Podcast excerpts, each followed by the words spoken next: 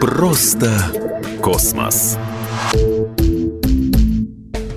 Здравствуйте, у микрофона Егор Зайцев. А вы когда-нибудь задумывались, как далеко может улететь ракета? Современные ракеты, они же летательные аппараты, движутся за счет отбрасывания массы, которую они несут с собой. Условно их можно поделить на боевые и космические. Кстати, боевые ракеты неоднократно после небольшой переделки использовали для запуска спутников, а космические ракеты могут использовать для доставки боеголовок. И все-таки куда?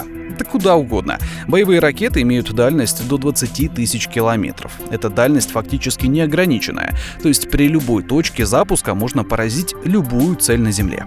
Для космических ракет важна скорость. Самые быстрые спутники сейчас имеют скорости порядка 10 километров в секунду. Они использовались для изучения дальних планет Солнечной системы и сейчас покидают ее пределы. Пионер-11, Voyager 1, Voyager 2 и новые горизонты — все они были сделаны в США и через много тысячелетий пролетят мимо других звезд. Как рассчитать ракету? Формулу придумал больше ста лет назад Константин Циолковский. Он догадался, что расчет ракеты можно проводить с помощью математической модели, которая описывает движение точки переменной массы. Эта модель была придумана также в России. За прошедшее столетие не изменились даже обозначения в формуле. Следует заметить, что к временам Циолковского уже была известна первая космическая скорость, необходимая для выхода на орбиту Земли. Она была рассчитана еще Исааком Ньютоном и составляет около 8 км в секунду. Ученый предложил использовать пару — жидкий водород, жидкий кислород, и сейчас это самая эффективная топливная пара в космонавтике.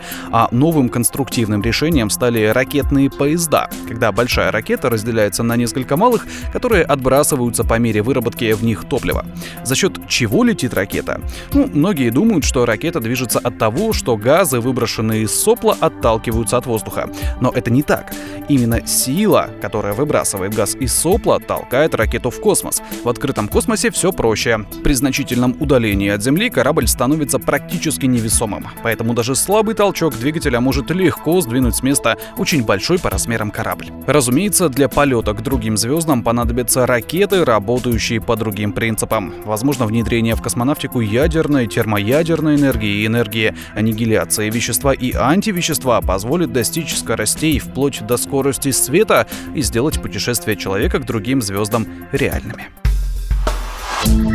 Просто космос.